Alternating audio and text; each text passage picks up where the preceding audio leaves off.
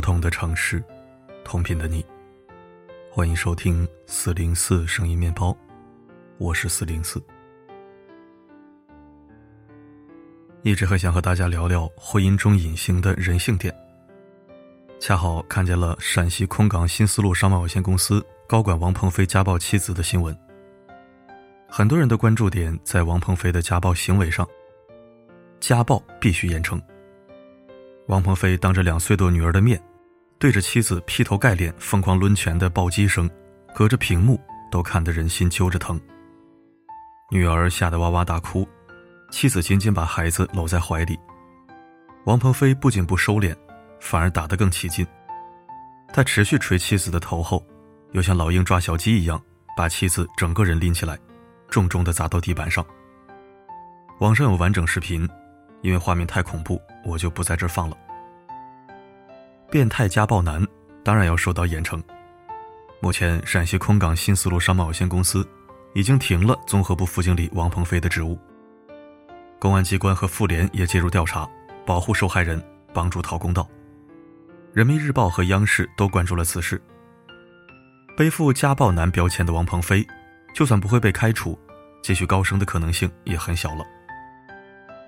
这桩丑闻再次告诉我们，尤其是男同胞，家暴一言不合就打妻子和孩子，它不是家务事，而是违法犯罪。说清事实层面的真相，我更想谈谈这桩家暴血案中被很多人忽略的一个关键问题。而这个问题，藏着诸多悲剧婚姻的人性博弈。家暴丑闻被推上热搜后，受害人王鹏飞的妻子发了一条很长的自述。在这篇自述文字里，我们看到又一个下嫁女人的悲惨命运。由于字数特别长，我帮大家总结了以下八条：第一，恋爱时女主是父母捧在手心里的公主，头脑简单，涉世未深，家庭条件好。王鹏飞家里穷，本来要给八万彩礼，只给了六万，后来又拿走一万。婚礼一切从简，王家连一件家具、一床被单都没有买。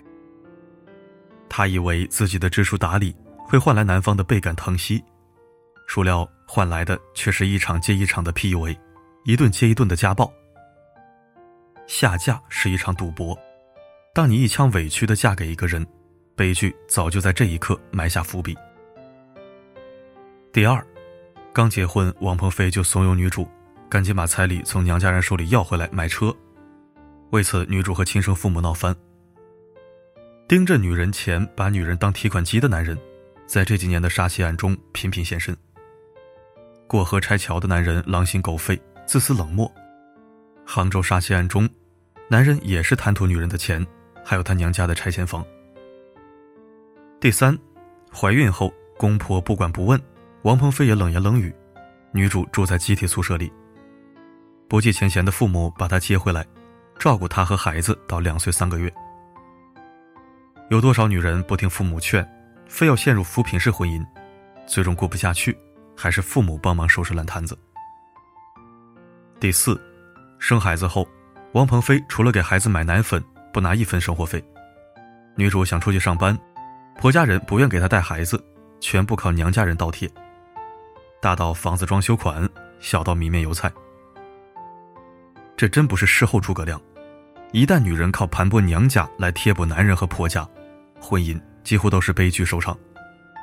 林生斌和朱小贞的婚姻也是扶贫式婚姻。第五，因为怀孕和带孩子，女主在职场丧失优势，而当甩手掌柜的王鹏飞开始步步高升，甚至对女主放言：离婚后我随便都能找到很多倒贴的女大学生，彩礼都不要。尽管女主怀孕期间王鹏飞就已经家暴。但他职务提拔、工资晋升后，羞辱妻子、打骂的次数愈发频繁了。陈世美从古到今都是一个德行，是男人有钱有权就变坏吗？不不不，是凤凰男陈世美骨子里就非良人。第六，王鹏飞不仅殴打妻子，还一次次对两岁多的孩子下毒手，甚至叫嚣着往死里打。王鹏飞在家里当大爷，什么家务都不干。看都不看孩子一眼，甚至对孩子用恶毒的语言诅咒。有些渣男为了逼发妻离开，是会憎恶孩子的，这是他们的一种手段。如果我对孩子好，女人就不会离开我；我只有对孩子冷漠，女人才会死心。重庆两幼童坠亡案中惨死的两个孩子，就是男人摆脱前妻取悦情人的牺牲品。第七，王鹏飞是典型的两面人，在外人面前扮演好父亲、好领导、好党员、好同志，但回到家里，就像一头怪兽，殴打妻子、辱骂孩子，甚至连他自己父母也不放过。家暴男几乎都是边缘型人格，在非常完美和极端暴力之间来回穿梭。第八，女主遭受家暴，没有离婚，除了她自身的原因，还有一个原因就是，她父母觉得离婚丢人，让她忍气吞声，给孩子一个完整的家。王鹏飞之所以肆无忌惮的一次次殴打她，也正是抓住了她这个软肋。虚假的夫妻关系，表面的家庭完整，这不是爱，而是对孩子最大的伤害。总结完这八点，我们不难发现。王鹏飞和妻子的婚姻是用极端且残忍的方式，将很多不幸婚姻的特质浓缩到一桩婚姻里，也就是一开始就有问题的婚姻。小人得志的男人长久冷暴力加家暴，女方和娘家人的步步后退，男人和婆家人的变本加厉。女人委曲求全，结果受伤最深的还是孩子。父母原本不赞同这桩婚事，但又在脸面和偏见里反对地狱里的女儿离婚。火坑里的女人，因为经济和精神无法独立，丧失离婚力。但今天我关注这起家暴案，更想探讨的是，为什么出身贫寒的男人处处被女人和娘家帮衬和照拂，却不懂感恩？他不仅不懂感恩，而且对妻子和娘家人还怀着深深的恶意。那为了解释这个问题，我们再看一桩新闻。二零二一年十二月五日，河北省威县杨家庄高三女生萌萌。到姐姐家帮忙照顾三岁的小外甥。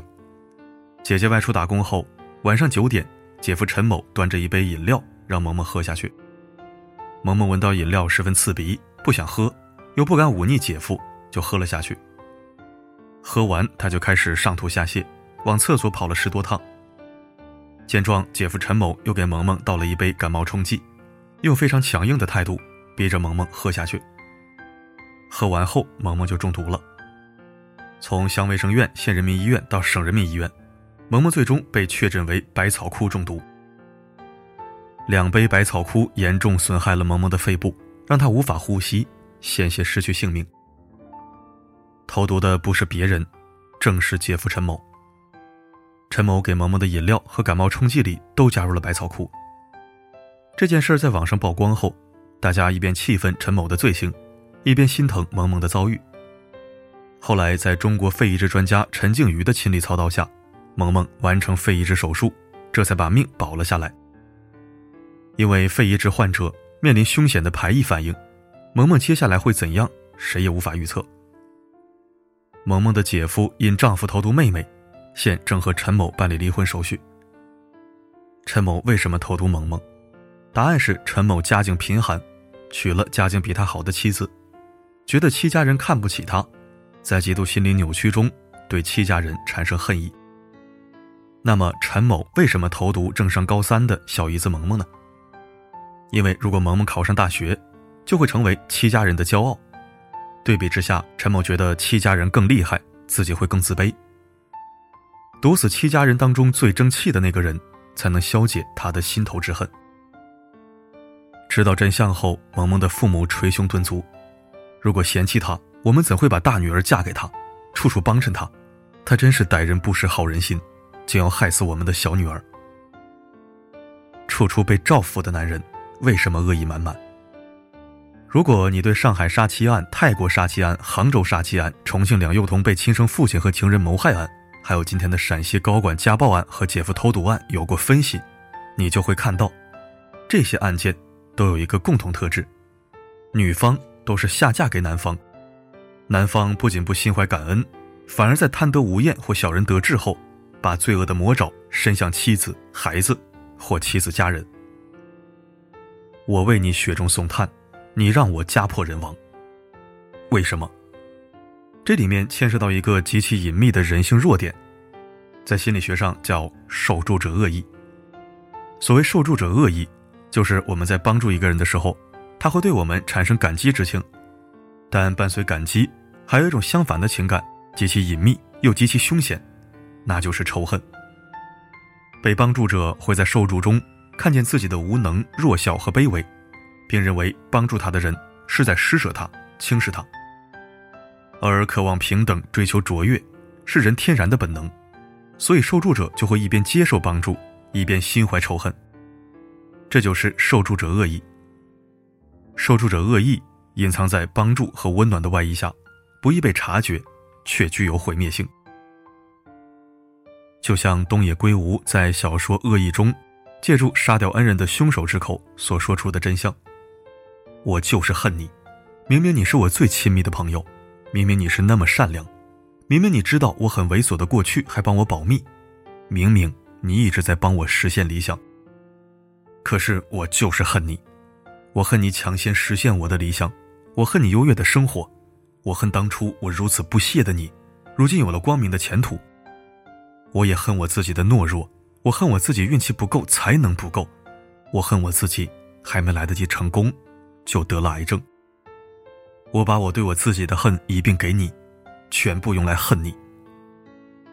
杭州保姆纵火案中，用一把火杀害好心女雇主和三个可爱孩子的保姆莫焕晶，也是受助者恶意的具体实施者。生米恩，斗米仇，是受助者恶意的具体体现。回到主题上来，扶贫式婚姻和下嫁，最可怕的地方，并不是在门不当户不对中嫁给了贫穷。而是男女双方及其背后家庭关系的不平衡，最容易滋生受助者恶意。而婚姻的长久之道是势均力敌，一旦关系失衡，势必恶意丛生。一些家境较好的女孩子容易圣母心泛滥，被爱情冲昏头脑，不顾父母反对，不听他人劝说，在爱的幻觉中，只贪图他对我好的廉价情绪价值，却没有看到。有些长得帅、说话甜的小伙子，不仅是穷，而且坏。一定要看清这个前提，不然容易杠精。结婚后，女孩子和娘家人要么不停贴补穷小子，让他在自卑中看见自己的无能，陷入受助者恶意里，一边贪得无厌，一边恶意满满；要么女孩子和娘家人穷尽所有供男人读研读博或者助他平步青云，但男人一旦得势。马上就开始复仇，出轨、抛弃糟糠之妻、家暴或冷暴力，逼妻子离婚，甚至为了达到自己的目的，杀害妻子和孩子。近年来，网络上夫妻之间很多极端且惨烈的案件，发现几乎每一起都藏着不被察觉的受助者恶意。如何避免这种悲剧呢？答案是：警惕扶贫式婚姻。一旦发现对方陷入受害者恶意，要勇敢断舍离。婚姻是旗鼓相当的家庭和男女的对手戏，女孩子，尤其是家境好又受过良好教育的女孩子，在选择对象时，尽量挑选优质优秀的良人，万万不可迁就，更不要扶贫。那么肯定有男同胞不乐意了，什么意思啊？穷小子就不配结婚了吗？兄弟，你理解错了，是又穷又坏的小子不配结婚。让他们打光棍到老是上苍的旨意。咱家虽然穷，但如果你心底善良、靠谱、勤快、为人正直、吃苦耐劳、上进努力，自然有好姑娘等着你。不管是夫妻关系还是人际关系，都要警惕受助者恶意，因为我们谁都输不起。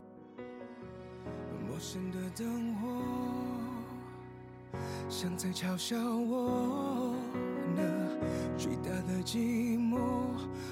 停的在脑海里重播，回顾过去一路曲折，拖着一生残破躯壳。我累了倦了，我还能做些什么呢？感谢收听。说实话，我真的挺痛恨那种狗咬吕洞宾的垃圾凤凰男的，可以说深恶痛绝。他们的恶行屡屡曝光，让多少本来品行端正、有情有义的平民草根潜力股男人陷入了婚恋危机。被无辜连累，贴上各种潜在威胁论的标签。我身边就有正面案例：男方家境一般，妈妈带大，婚后靠女方家里关系扶持起家，事业有起色后，男方依然本本分分守家待业，妥妥的宠妻狂魔、护妻狂魔，对女方父母和自己的孩子，可以说是肉眼可见的真诚与看重。夫妻恩爱真假与否，外人不是瞎子，当事人也不是傻子。其他事儿我不知道，因为咱是外人，只知道前几年他岳父病重，躺 ICU 一天烧钱一万多，他卖了一套房子给老人家看病，虽然最终还是没能留住性命，但真的仁至义尽，无可挑剔。那我是怎么知道的呢？因为他当时发了一个朋友圈，我印象非常深刻，大意是：我没有爸爸了。但我知道我最爱的人比我更悲伤，因为他的爸爸就是我的爸爸。爸，您一路走好，某某有我呢，您放心，百年后相会。大概是这么个意思，反正就是读起来心头一酸那种。后来聊天我才知道具体，当时是他岳父去世了，人没挺过去，花了一百多万还是走了。去年国庆前后，大概是国庆前后，我看见他老婆发圈。说三宝在肚子里练武，我知道这是三胎游戏了。这个人是我一个偶尔寒暄、有时互助的老友，比我大十岁，夫妻俩都很仁义，我叫他们大哥大嫂。那您说这种案例是不是也很令人暖心欣慰？文章里说得好，我们不是针对穷小子，而是特别指定又穷又坏的穷小子，他们不配拥有婚姻。更不配为人父受人恩。我不想说那些什么“姑娘要擦亮眼睛”之类的片汤话来敷衍读者，我只想说，细节见人品，性格定命运。如果对方是一个很自卑的人，经常假意宽仁，那么就要注意了，你未来收获的极有可能是个受助者恶意的白眼狼。好了，今天我们就说到这儿，欢迎在留言板讲出你的看法。我是四零四，不管发生什么，我一直都在。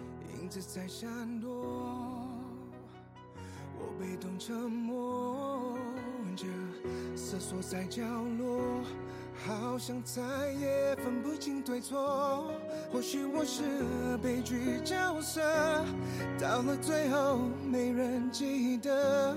我累了倦了，我还能改变什么呢？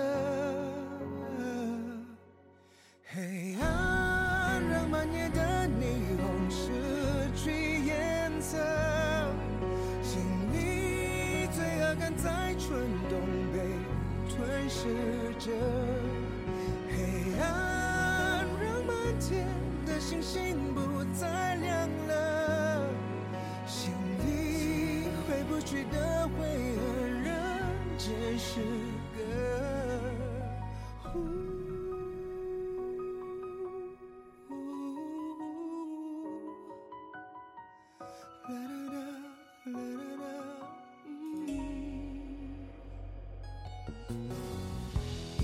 闪躲，我选择沉默着，瑟缩在角落，好像再也分不清对错，谁愿当个悲剧角色？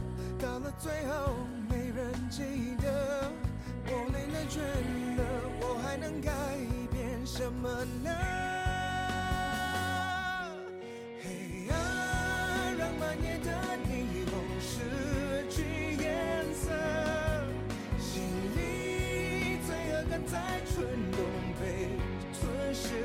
时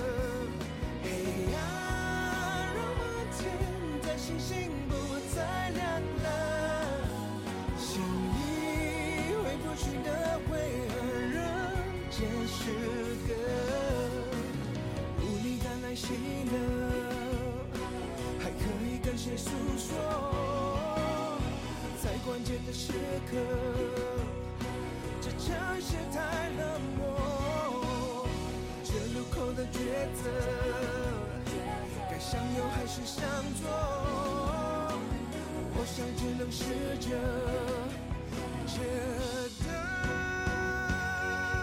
某天终于明白自己是自虐的习惯捧着满身伤痕寻找快乐。